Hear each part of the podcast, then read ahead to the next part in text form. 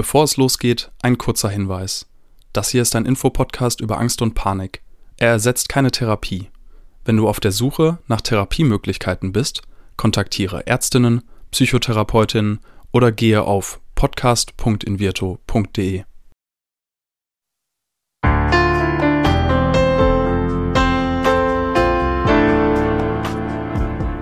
Herzlich willkommen bei Keine Panik, dem Angstpodcast von Invirto. Angst gehört zu den häufigsten psychischen Erkrankungen, ist jedoch immer noch ein Tabuthema. Damit soll aber Schluss sein. Und damit die Themen Angst und Panik enttabuisiert werden, sprechen wir in diesem Podcast mit Psychologinnen, Betroffenen und anderen Experten über Ängste, psychische Gesundheit und allem, was dazugehört. Achtung, Triggerwarnung. Bevor wir starten, ein kurzer Hinweis. In dieser Folge wird es unter anderem um Verlust und Tod gehen. Wenn dich diese Themen belasten oder du merkst, dass es dir beim Hören der Folge nicht gut geht, ist es okay, wenn du die Folge abbrichst oder überspringst. Wir freuen uns, wenn du bei der nächsten Folge wieder dabei bist. Stell dir vor, du erlebst mehrere Schicksalsschläge in kürzester Zeit. Inga ist das passiert. Als sie Anfang 20 ist, stirbt plötzlich ihre Mutter und ihr Vater erhält eine schwere Krebsdiagnose. Inga versucht stark zu bleiben und kümmert sich gemeinsam mit ihrer Schwester um ihren Vater. Doch plötzlich bricht sie bei der Arbeit zusammen und erlebt ihre erste Panikattacke. Als auch ihr Vater ein Jahr später stirbt, geht Inga für acht Wochen in eine Tagesklinik und kämpft sich mit einer anschließenden Therapie zurück in den Alltag. Bis 2020 die Corona-Pandemie begann. Mit ihr kamen die Sorgen und das Gedankenkarussell zurück und schränkten ihren Alltag so stark ein, dass sie sich immer weiter zurückzog. Wie Inga es aus der Spirale herausgeschafft hat und warum Humor eine große Rolle dabei spielt, hörst du in dieser Folge Keine Panik. Ich bin Diana Huth, Psychologin und beeindruckt von der Geschichte von Inga. Moin! Moin. Schön, dass du bei mir bist und schön, dass du deine Geschichte mit uns teilst. Erzähl doch mal, wie es bei dir überhaupt zu deinen Ängsten gekommen ist. Ja, das ähm, ist tatsächlich schon alles etwas länger her. Es fing an im Dezember 2006, beziehungsweise da war der Vorlauf. Da ist meine Mutter leider sehr plötzlich verstorben. Mhm. Und ähm, ich konnte mich nicht um die Trauer kümmern, weil mein Vater danach tatsächlich in so einer Art ähm, Quartalsalkoholiker abgerutscht ist, weil er durch den Verlust nicht kompensieren konnte. Mhm.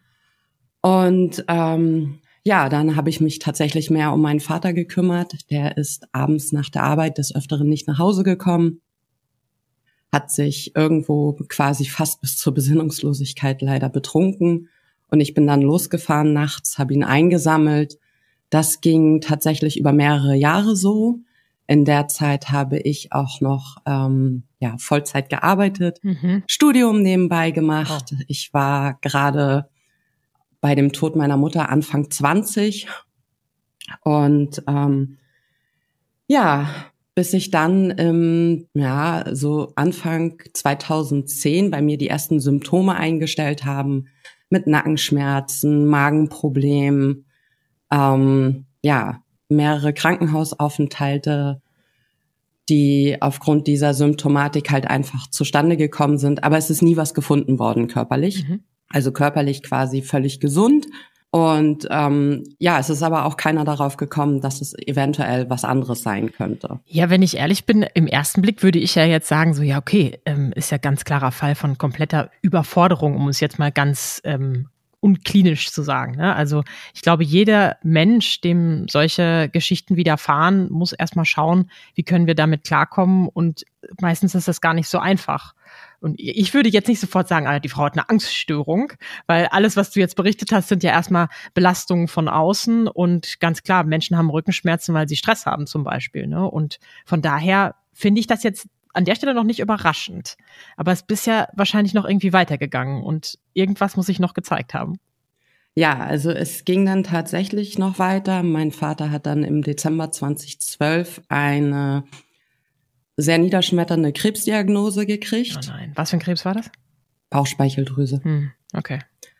Und ähm, daraufhin wurde er dann Anfang Januar 2013 operiert mit einem längeren Krankenhausaufenthalt, einem längeren Intensivstationaufenthalt. Ich war dann auch jeden Tag bei ihm auf der Intensivstation und er hatte sich dann nach ähm, einer Not-OP, die gemacht werden musste, in der ich auch noch Entscheidungen treffen musste, was sie tun dürfen und was sie nicht tun dürfen, hatte er sich völlig verändert, weil er ein sogenanntes Durchgangssyndrom bekommen hat. Mhm. Was ist das? Naja, das ist, wenn man zum Beispiel zu lange in Narkose lag und der Körper damit nicht mehr klargekommen ist und er dann, also man dann hinterher tatsächlich ja Wahnvorstellungen kriegt, zum Beispiel. Hm. Ähm, also bei meinem Vater war es tatsächlich so, dass er sich die Zugänge rausreißen wollte. Oha. Ähm, dass er nicht mehr in der Klinik bleiben wollte, dass er da raus wollte. Und ja, das war nach der ersten OP halt nicht. Das kam halt erst nach der Not-OP und er hatte sich dann auch tatsächlich vom Wesen her völlig verändert. Kannst du dich noch erinnern, was da so deine Gedanken waren, was dir so durch den Kopf gegangen ist zu dieser Zeit? Ich hatte wahnsinnige Angst um ihn. Ich hm. hatte Angst, ihn auch zu verlieren. Mhm. Ähm, ich hatte wahnsinnige Angst, was noch auf mich und ähm, meine jüngere Schwester zukommen könnte, müsste, sollte. Mhm. Ich war tatsächlich immer irgendwo zwischen Angst und irgendwo doch ein bisschen Hoffnung. Mhm. Also diese Hoffnung, eventuell, ja, vielleicht schafft das ja doch, vielleicht kriegt er sich noch wieder geregelt, vielleicht funktioniert das irgendwie alles. Vielleicht ist die OP wirklich so gut verlaufen, vielleicht funktioniert das auch mit der Chemo. Also, obwohl man ja weiß, dass die Prognose tatsächlich bei Bauchspeicheldrüsenkrebs eher mhm, negativer als positiver ist. Ja. Ja, und dann hat man ihn uns Ende Februar 2013 in einem ziemlich desolaten Allgemeinzustand äh, nach Hause entlassen, weil sie gesagt haben, sie können nichts mehr für ihn tun. Meine Schwester und ich waren völlig überfordert damit, total alleingelassen auch, mhm. weil das, diese Aussage kam auch von jetzt auf gleich. Und wir haben dann tatsächlich, ja, innerhalb von kürzester Zeit versucht, einen Pflegedienst zu organisieren. Wir mussten Medikamente für ihn organisieren, weil er nichts mitgekriegt hat. Ähm, wir mussten eine Ernährungsspezialistin organisieren, weil er eine sogenannte Portnahrung gekriegt hat. Mhm. Und dafür habe ich dann zwei Tage von meinem Arbeitgeber frei bekommen. Die waren sehr kooperativ und mir auch sehr zugewandt zu der Zeit. Und ja, wir haben dann innerhalb von kürzester Zeit alles Mögliche organisiert, damit er dann nach Hause kam. Meine Schwester hat zum Glück oder ist in der Zwischenzeit wieder in unser Elternhaus eingezogen, um sich um ihn zu kümmern. Mhm. Und ja, als ich dann wieder arbeiten gegangen bin nach den zwei Tagen, hatte ich leider eine Kollegin, die etwas eifersüchtig war, mich aufs Übelste beschimpft hat auf einmal, also von jetzt auf gleich. Worauf war die denn jetzt eifersüchtig? Dass ich so viel Zuwendung kriege, also dass ich so viel in ihren, also mit ihren Worten, ich habe sehr viel ähm, Sonderwünsche bekommen oder ich habe immer ähm, eine extra Scheibe Brot bekommen. Beim Vorgesetzten jetzt. Genau. Mhm. So, und ähm, ja, die hat mich dann tatsächlich an dem Tag sehr beschimpft und normalerweise bin ich echt der Mensch, ich lasse mir nicht die Butter vom Brot nehmen und ähm, konnte auch, aber an dem Tag konnte dagegen nichts mehr, mhm. gar nichts. Mir hat's den Boden unter den Füßen weggezogen, ich hatte auf einmal tierisches Herzrasen, ich musste raus aus meinem Büro, ähm, mir war schwindelig, ich bin auf Toilette geflüchtet, habe versucht, mich dann da so ein bisschen wieder ja zu akklimatisieren. Was nicht ganz gut funktioniert hat, bin dann danach in das Büro unserer Betriebsrätin geflüchtet. Bin dann wohl an der Wand zusammengesackt und habe meine Gesichtsfarbe sekündlich von kreidebleich zu puterrot gewechselt dass äh, unsere Betriebsrätin so geschockt war, hm. dass sie sofort ein, ähm, ja, ein RTW gerufen hat. Rettungswagen, ja. Genau. Und ähm, ja, die haben dann erstmal Vitalfunktionen gemessen und haben aber gesehen, okay, klar, ja, der Puls ein bisschen hoch, der Blutdruck auch, aber ansonsten Sauerstoffsättigung war okay, also ansonsten war alles in Ordnung, haben mich dann aber trotzdem mit in die Klinik genommen. Da bin ich dann tatsächlich einmal auf links gedreht worden. Mhm innerhalb von ein paar Stunden. Und ähm, ja, und dann kam eine Assistenzärztin, der ich ähm, tatsächlich bis heute sehr dankbar bin, ja. die dann mich fragte, ob ich irgendwelche privaten, persönlichen Probleme hätte. Ja, und dann habe ich auf einmal das erste Mal in ganz vielen Jahren quasi Rotz und Wasser geheult. Mhm. Also es lief einfach nur noch aus mir heraus. Ich war irgendwie erleichtert. Ähm, sie sagte mir, dass es eine Panikattacke war. klar, äh, im ersten Moment habe ich gedacht, oh scheiße, Panikattacke, was ist das? Mhm.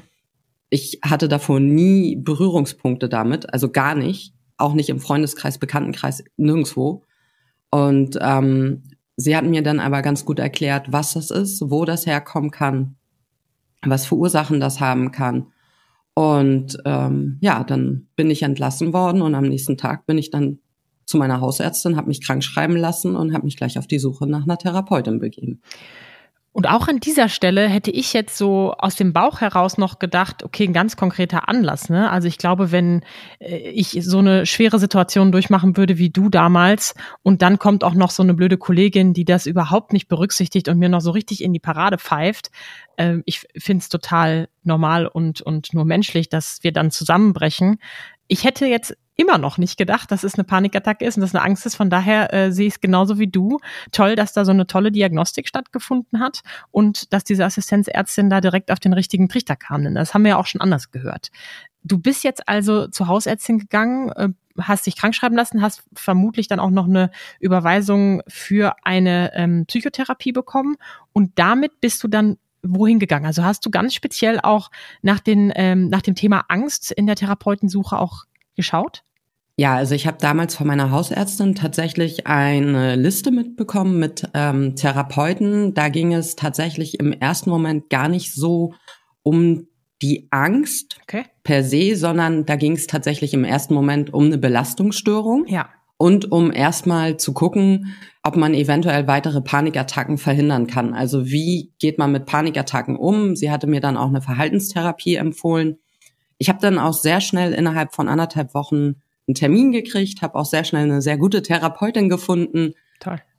War dann auch wirklich froh und konnte dann nach tatsächlich ja, drei Monaten ungefähr mit dieser Therapie, weil in der Zeit ging bei mir quasi eigentlich gar nichts. Also ich äh, konnte nicht äh, in den Keller gehen zum Wäschetrockner, mhm. ich äh, konnte nicht Auto fahren, ich liebe eigentlich Autofahren. Warum konntest du das beides nicht? Also was waren die Hürden für dich? Ja, da kamen auf einmal die Ängste. Also okay. es kam halt diese Angst, wieder dieses Gefühl zu bekommen, wie das, was ich im Büro hatte. Mhm. Also einfach wieder die Kontrolle über meinen Körper zu verlieren. Also gar nicht unbedingt Gedanken, dass was passieren könnte, sondern Angst, eigentlich vor der Angst, oder? Genau. Ja. Also eigentlich wieder Angst, dass mein Körper wieder die Kontrolle übernimmt und ich das irgendwie nicht so gut handeln kann. Mhm. Das ging dann aber tatsächlich nach drei Monaten wieder einigermaßen, auch mit der Therapie. Ich habe dann auch wieder gearbeitet bis, ähm, das war 2013 und dann bis 2014, bis mein Vater leider verstorben ist. Hm. Ja, dann kam tatsächlich nochmal wieder ein Einbruch. Ich war dann auch für acht Wochen in der Tagesklinik. Okay. Hab mir dann auch freiwillig ähm, Medikamente verschreiben lassen obwohl ich mich eine ganze Zeit lang vorher dagegen gewehrt habe.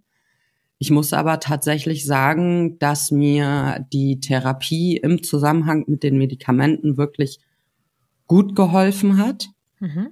Das war sehr gut. Nach der Tagesklinik habe ich mir dann eine tiefenpsychologische Therapeutin gesucht, weil in der Tagesklinik halt wirklich ja eine Liste kam von ähm, leichte Depression, Agoraphobie, somatoforme Funktionsstörung, ähm, leichte hypochondrische Störung. Also es gab so ein Potpourri von Diagnosen. Das klingt auch ganz schön heftig, wenn du das alles so sagst. Wie hast du dich in dem Augenblick denn gefühlt? Scheiße. Ja. Auf, also wirklich, auf gut Deutsch gesagt, echt scheiße. Also ja. das war so, ich habe mich immer als relativ ähm, starken Menschen gesehen. Ich habe mich immer als Stehaufmännchen gesehen, eigentlich eher positiv denkend. Ähm, ich hatte nie also Kindheit, Jugend nie irgendwelche Angstsymptomatiken oder Ängste per se. Ja, mich hat das halt einfach irgendwie umgehauen. Ich habe in dem Moment gedacht, die spinnen doch. Ja, verstehe ich total. Okay, Tiefenpsychologie bei einer ähm, Therapeutin dann ambulant. Genau, genau. Mhm. Das habe ich dann nach der Tagesklinik gemacht und ähm, dies, das war wirklich sehr gut, weil ich tatsächlich ganz viel aufarbeiten konnte. Sie sagte dann auch, also Depression nein, aber eben halt ähm, Belastungsstörung und so ein bisschen so eine posttraumatische Belastungsstörung, also ja. so eine PTBS, mhm. aufgrund dessen, was passiert ist. Also ich musste tatsächlich lernen, dass das, so wie ich mich in dem Moment gefühlt habe oder was, was mit mir aus mir geworden ist, nur das Resultat ist, was aus dem, was ich erlebt habe. Mhm. Also, dass das nicht, nicht nur in, in dir mir wohnt. Mhm. Genau, dass das nicht nur in mir wohnt, sondern dass das halt einfach die Resultate aus den ganzen Schicksalsschlägen sind. Mhm.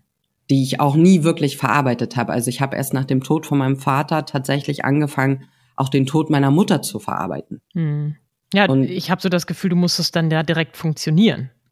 Ja, ich habe einfach nur, also ich habe tatsächlich, ich habe von ähm, Anfang 2007 bis äh, Mitte 2014 habe ich nur funktioniert. Mhm. Also jobtechnisch, beziehungstechnisch, für meinen Vater natürlich immer wieder noch meine jüngere Schwester unterstützt. Also ich habe ja, ich habe eigentlich, ich war immer im Funktionsmodus und solange ich im Funktionsmodus war, ging es auch alles. Mhm. Also das hat tatsächlich dann auch ganz gut funktioniert. Nur nach dem Tod, also es klingt jetzt wirklich echt ein bisschen bitter, aber nach dem Tod von meinem Vater ist für mich so eine Aufgabe weggebrochen, mhm. die mich am Funktionieren gehalten hat. Ja, ich glaube, das ist äh, ganz nachvollziehbar und auch wenn es gar nicht um den Tod geht, sondern zum Beispiel um Arbeit. Viele Menschen, die dann in Rente gehen, sind ja dann plötzlich auch krank, weil sie diese Aufgabe nicht mehr haben. Ich denke, da können sich viele Menschen abgeholt fühlen. Wir stehen jetzt also ähm, bei dieser tiefen psychologischen Therapie, mhm. bei der du sagst, hey, das hat irgendwie was verändert. Was, was genau ist dann passiert, beziehungsweise was hat sich verändert für dich? Mm, es hat sich sehr viel in meinem Bewusstsein verändert. Also es A, A war mir natürlich auch durch die Verhaltenstherapie klar, woher kommen Ängste, was machen Ängste, wie wirken sich Ängste aus. Ja. Und durch die tiefenpsychologische Therapie ist mir tatsächlich nochmal bewusst geworden, dass die Ängste mich nicht ausmachen. Mhm. Du bist nicht die Angst, sondern du hast Angst. Das ist ein Teil von dir, aber nicht der ganze. Genau, das ist halt einfach und ähm, dass ich einfach auch ähm, an dem Ganzen, was wie was passiert ist, ich hätte nichts besser machen können. Also ich habe mir natürlich immer Vorwürfe gemacht, mhm. ob ich irgendwie irgendwo anders hätte reagieren können und und und und und. Aber ich war auch nun mal nur das Kind. Total. Also das genau. Also das musste ich wirklich, das musste ich richtig lernen. Dieses Wissen und auch verinnerlichen. Ich war nur das Kind. Mhm. Und ja, also mit der Verhaltenstherapie, äh, nee, mit der tiefen psychologischen Therapie ging das auch tatsächlich sehr, sehr gut. Mhm. Ich hatte dann ja quasi auch mein ganz normales Leben wieder. Ähm, habe zwischendurch ein, zwei Jobwechsel auch noch gemacht und ähm, ja, habe eigentlich alles wieder gemacht, was ähm, was man so macht. Mhm. also sprich wieder mhm. in Urlaub geflogen. Autofahren. Genau, Auto gefahren, lange Strecken Auto gefahren, in Urlaub geflogen, Festivals besucht. Also tatsächlich das große Ganze, bis Corona kam. Ah, da kommen wir zur Gegenwart. Was hat denn dieses böse Corona, was uns allen so sehr zusetzt. Was hat es mit dir gemacht? Ja, es hat mich tatsächlich so ein bisschen wieder in diese, in diese hypochondrische Angst reingebracht. Ja. Ähm, man muss dazu sagen, bei meinem Vater hatte sich ähm, schon tatsächlich fast ein Jahr lang äh, gezeigt, dass mit ihm irgendwas nicht stimmt, aber die Ärzte haben es halt einfach nicht erkannt. Davon habe ich so, ein, so einen leichten Knacks mhm. weggekriegt. Also sprich sehr körperbetont, sehr körperbeobachtend. Und Corona war natürlich so ein, ja, so ein Mysterium, was kann's, was kann's anrichten? Und unberechenbar. Genau. Und nicht nur bei mir, also ich habe mir natürlich, ich habe mir in erster Linie sehr große Sorgen um meine Großeltern gemacht. Okay. Also und um meinen Mann, also obwohl meine Großeltern relativ gesund sind für ihr Alter und mein Mann ist auch gesund für sein Alter. Also das ist ähm, eigentlich nicht, nicht das Schlimme, aber ich habe mir trotzdem halt sehr viele Sorgen gemacht und bin wieder sehr in dieses, in diese Gedankenkreisen reingekommen, ähm, habe ganz schnell Dinge vermieden. Also ich bin ganz schnell nicht mehr wirklich richtig einkaufen gegangen, habe mich mit meinem Arbeitgeber gefetzt, weil ich Homeoffice haben wollte und mhm. und und und und. Also ähm, ich bin da wirklich sehr schnell wieder in ein, ja, tatsächlich doch in eine sehr schöne Spirale reingerutscht. Ich frage mich gerade, wie du dann gegessen hast, wenn du nicht einkaufen gegangen bist. Na, ich habe ja einen Mann. Ach so, der hat das damit. Das war okay, dass der das mitgemacht hat. Ach so.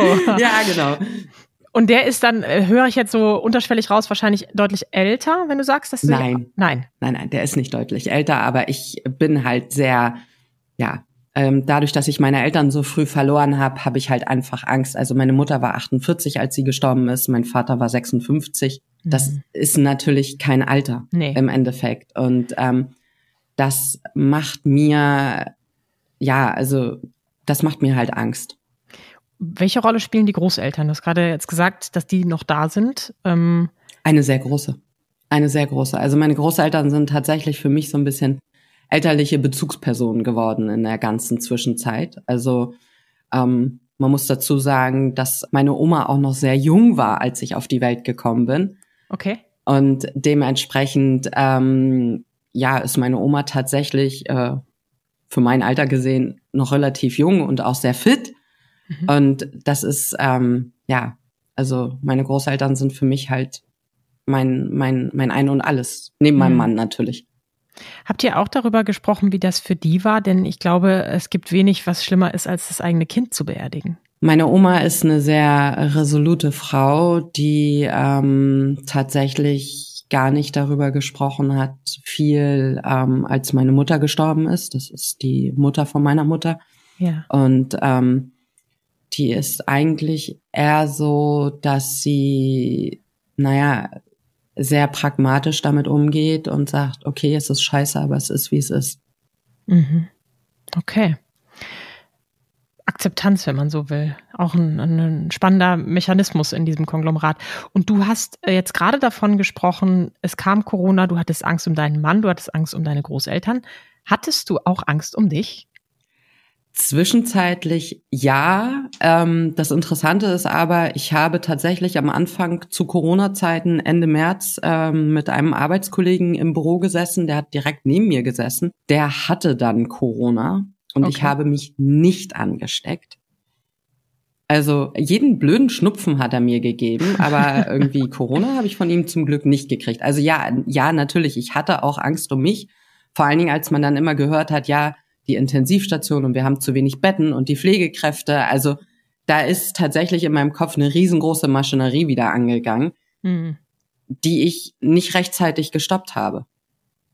Und wie bist du mit dieser Wortmaschine dann umgegangen? Also äh, die, äh, du scheinst ja was gemacht zu haben. Äh, Ja, tatsächlich. Also ich hatte ähm, 2020 zum Glück noch meine tiefenpsychologische Therapeutin, allerdings nur noch mit Rezidivstunden. Mhm. Das heißt irgendwie alle zwei Monate eine Stunde. Das hat mir aber ganz gut geholfen. Anfang 2021 war es dann aber leider so, dass sie aus gesundheitlichen Gründen ihre Praxis schließen musste. Das auch noch. Ja, das war für mich auch wirklich ein sehr, sehr großer Verlust, muss ich ganz ehrlich sagen. Hm. Weil auch wenn ich mit ihr Ewigkeiten keinen Kontakt hatte, aber dieses Wissen, zur Not ist jemand da, das hat mir schon wirklich sehr, sehr viel geholfen. Und ähm, ja, ich habe dann irgendwann gemerkt, okay, so geht's nicht weiter. Du schränkst dich immer weiter ein, du triffst nur noch im Sommer Freunde. Ähm, du bist ein geselliger Mensch, du brauchst Kontakte. Ja. Ich brauche die wirklich zum Leben, zum Existieren, für alles. Und ähm, dann habe ich ähm, über meine Krankenkasse per E-Mail gesehen, dass es Invirtu gibt. Mhm. Und hast dich entschieden, eine digitale Angsttherapie zu machen. Genau. Und dann habe ich mir gedacht, okay, das wäre doch noch mal so eine Variante, ähm, um einfach zu gucken, was kannst du noch mal wieder auffrischen, was kannst du aufarbeiten, wo kannst du dich noch mal wieder rantasten. Auch die Stunden mit dem Bezugstherapeuten vom UKSH waren für mich im Endeffekt Gold wert. Mhm. Ähm, und tatsächlich auch diese Entspannungsverfahren, die in der App nochmal genannt worden sind. Dann nochmal ganz stark dieses Thema Gedankenkreisen. Hm. Das ist so meins. Also gar nicht mal mehr, woher kommt die Angst, wie entsteht die Angst, das weiß ich alles, aber eben halt dieses, wie unterbreche ich diese Gedankenkreise, wie ähm, versuche ich nicht, ähm, ja, von einem Gedanken zum nächsten zu kommen und zum übernächsten. Und ähm, tatsächlich auch wieder zu lernen, wenn die Angst auftaucht, ähm, die Angst zu akzeptieren. Weil wenn man es schon mal rausgeschafft hat Mhm. und dann wieder drin ist, war es für mich tatsächlich ganz schwer, da eine Akzeptanz reinzubringen. Dass es wiederkommt. Ja, dass es halt einfach wiedergekommen ist und ähm, dass es halt einfach jetzt so ist, wie es ist und dass ich damit klarkomme, sondern ich habe wirklich am zuerst habe ich dagegen gekämpft. Mhm. Und was äh, was hat das so bewirkt, dieses dagegen kämpfen? Ja, nichts, ne? Also das hat es im Endeffekt eigentlich nur noch schlimmer gemacht, ne? Also das war halt wirklich so, ich war angespannt, weil ich mir gedacht habe, nein, nein, du hast keine Angst, das ist alles gut, du machst das jetzt. Ja, und dann war ich angespannt, weil dann halt die ersten Symptome kamen und dann habe ich mich geärgert, weil ich gesagt habe, es nervt, es nervt, es nervt, es nervt und damit habe ich im Endeffekt den Kreislauf, obwohl ich es besser wissen sollte, eigentlich nur noch wieder schlimmer gemacht und nur mal wieder ordentlich, ja, Feuer und einen Kessel gegeben, ne? Das klingt so und es ist ja auch was ganz Menschliches, ne? Also ich glaube, die meisten von uns haben genau diese Kontrollstrategie. Wir wollen es verdrängen, wir wollen es nicht haben, es muss doch weggehen. Und leider müssen wir in den allermeisten Fällen wieder lernen, dass es vielleicht manchmal kurzfristig funktioniert, langfristig aber uns meistens sehr viel größer einholt.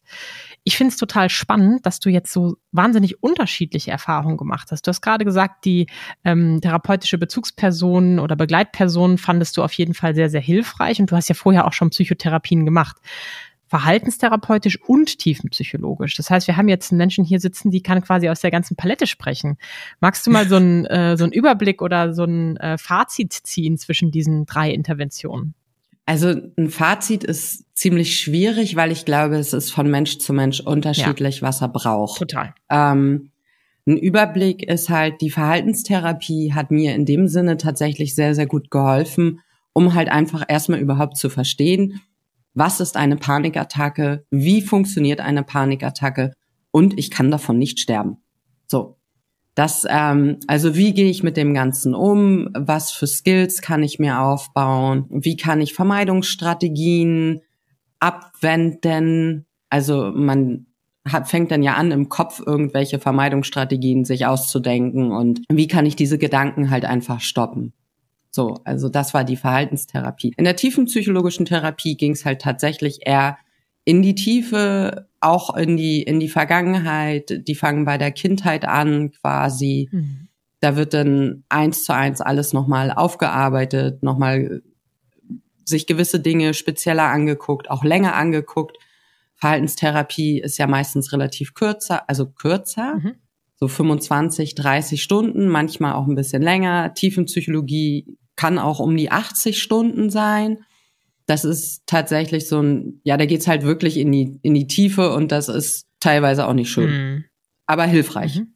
Also würdest du fast sagen, es ist noch anstrengender durch diese äh, Betrachtung von der Vergangenheit. Ja, tatsächlich, weil es gibt natürlich auch viele Dinge, die man eventuell auch irgendwo ähm, in seinem Kopf äh, verbuddelt hat, äh, irgendwo ganz weit in irgendwelche Schubladen gestopft hat, mit einem Schild drauf, bloß nicht wieder anfassen oder bloß nicht wieder reingucken. Mhm. Gute Tiefenpsychologen schaffen das, diese Schubladen aufzumachen. Das mhm. ist bei mir auch gewesen. Mhm. Okay. Und bei Invirtu war tatsächlich das Spannende, diese, man konnte sich das selber frei einteilen, ja. was man macht, wie man das macht.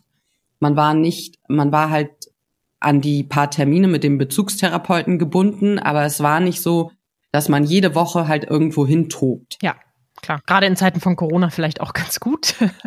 genau, genau. Womit ich tatsächlich nicht so gut klargekommen bin, war die VR-Brille. Das war jetzt nicht ganz so mhm. meins. Ja per se, also diese, diese ganze App mit den Kapiteln und äh, auch wie sie aufgebaut ist und mit den Videos und für mich, wie gesagt, ganz großes, sinnvolles Thema, auch dieses Thema Gedankenkreisen. Ja, da hattest du gerade schon drüber gesprochen und dass vielleicht die äh, Entstehung der Angst für dich nicht mehr so spannend war, weil du es ja schon mal gehört hattest und wenn man die Theorie einmal verstanden hat, dann muss man sie vielleicht nicht so oft auffrischen, wenngleich ich manchmal denke, wenn mich kleine Kinder nach Verkehrsschildern fragen, dann ist da die, die Fahrschule schon ein bisschen sehr lange her und manche kann ich nicht mehr so genau. Aber ähm, die, die Frage ist für mich, bist du dann tatsächlich öfter in diese Übungen und Lektionen zu den Gedankenkreisen auch gegangen als in andere? Also hast du das dann wiederholend gemacht oder wie muss ich mir das vorstellen? Ja, also ich habe tatsächlich, also ich habe alle Kapitel einmal durchgenommen mhm.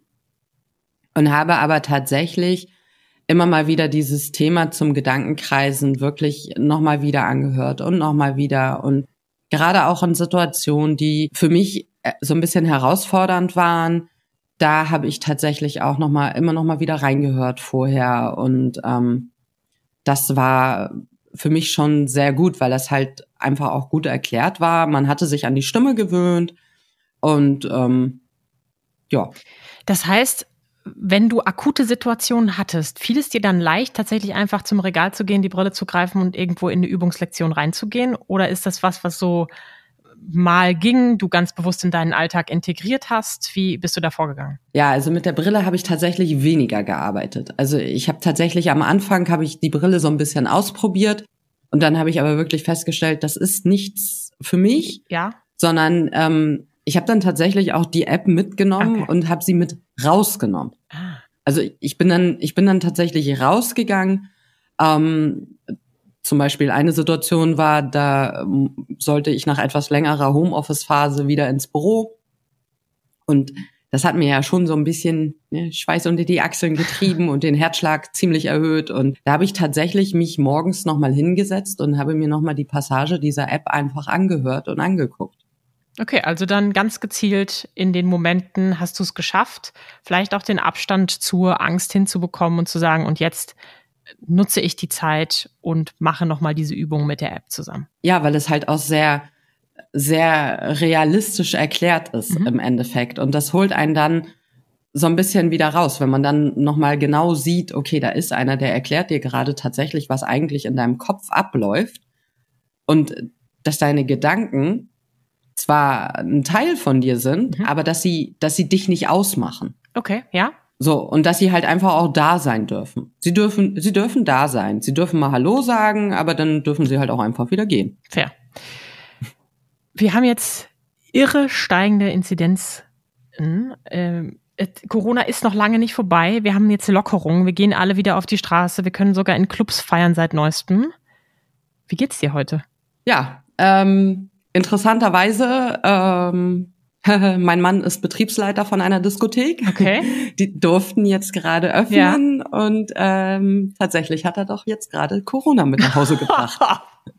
oh nein. Ähm, du müsst wahrscheinlich als Bezugsperson bist du ja dann auch in Quarantäne verwiesen oder so, ne? Also ja, also da sind ja, da sind viele Regeln, die uns dann auch noch überfordern. Da sind Ängste, mit denen du umgehen ähm, kannst und äh, Möglichkeiten, um wieder zu üben mit der App, aber auch mit ähm, Gesprächen, dich mitzuteilen. Das hast du heute gemacht.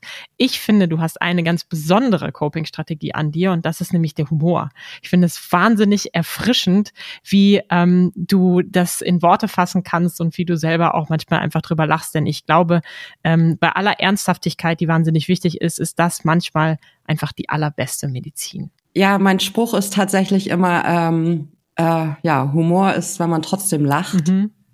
Ähm, es ist tatsächlich auch so, dass ich äh, sehr oft auch über mich selber lache, weil ich mir dann einfach denke, oh Mensch, Inge, echt jetzt? Dein Ernst, dieser Gedanke? Wirklich? Und das tut mir, das tut mir im Endeffekt ganz gut, weil einfach man lacht viel zu wenig. Also wenn man Kinder zum Beispiel sieht, die, die lachen über jeden Schwachsinn. Ja. Auf gut Deutsch gesagt. Und wir Erwachsenen haben das halt einfach echt verlernt. Wir haben das verlernt. Wir sind viel zu ernst teilweise, viel zu bitter, viel zu versteift. Und ähm, ja, ich versuche dann halt einfach immer mal mehr ein bisschen zu lachen. Und das ist für den Kopf ganz gut. Das ist auch für Serotonin ganz ja. gut. Und es entschärft Situationen einfach super. Selbst wenn hier in der Küche mal ein Ei runterfällt oder sowas, ne? Das sind ja auch so Situationen, da können wir uns dann aufregen und sagen, was die Welt eigentlich gegen uns hat. Oder wir können uns auch mal kurz äh, darüber erheitern, was hier eigentlich passiert ist und wie die ganze Küche gerade schon wieder aussieht, vor allem, wenn man sie gerade frisch geputzt hat. Das ist ja meistens der Moment, in dem es passiert. In diesem Sinne finde ich das ganz klasse, ähm, wie du dich heute hier für uns gezeigt hast und uns geöffnet hast. Gibt es zum Abschluss noch etwas, was du anderen Menschen in deiner Situation mitgeben möchtest? Ja, tatsächlich. Also auch gerade für die, die ähm, noch ganz am Anfang ihrer Ängste stehen. Ähm, mir wurde am Anfang gesagt, man muss durch die Angst durch. Und ich habe es tatsächlich als etwas, ja, schwachsinnig empfunden. Okay. Es ist aber leider wirklich so kämpft nicht gegen die Angst, akzeptiert sie, auch wenn es wirklich schwer fällt. Ihr seid nicht schwach, ganz im Gegenteil, ihr seid eher stark, wenn ihr sie akzeptiert. Wenn ihr versucht, einen Kampf zu führen, gibt es nur zwei Varianten, entweder Sieg oder Niederlage. Und die Angst wird einen immer irgendwie begleiten. Also Ängste sind immer da, man hat immer Ängste. Das ist auch gut so, weil sonst würden wir wahrscheinlich irgendwie vom Bus überfahren werden, jeden Tag oder keine Ahnung. Also das ist richtig so, aber man darf sich halt einfach nicht zu sehr verrückt machen. Und es ist auch keine Schande, Hilfe anzunehmen. Und das lasse ich gerne einfach so stehen und sage ganz herzlichen Dank, liebe Inga. Sehr gerne. Zum Schluss haben wir noch einen Aufruf in eigener Sache. Leidest du unter Panikattacken und suchst einen Therapieplatz? Im Rahmen einer wissenschaftlichen Studie kannst du jetzt an der digitalen Angsttherapie in Virto teilnehmen. Mit deiner Teilnahme an der Studie hilfst du uns, unsere zertifizierte und zugelassene Therapie kontinuierlich zu verbessern, sodass wir auch anderen Betroffenen bestmöglich helfen können.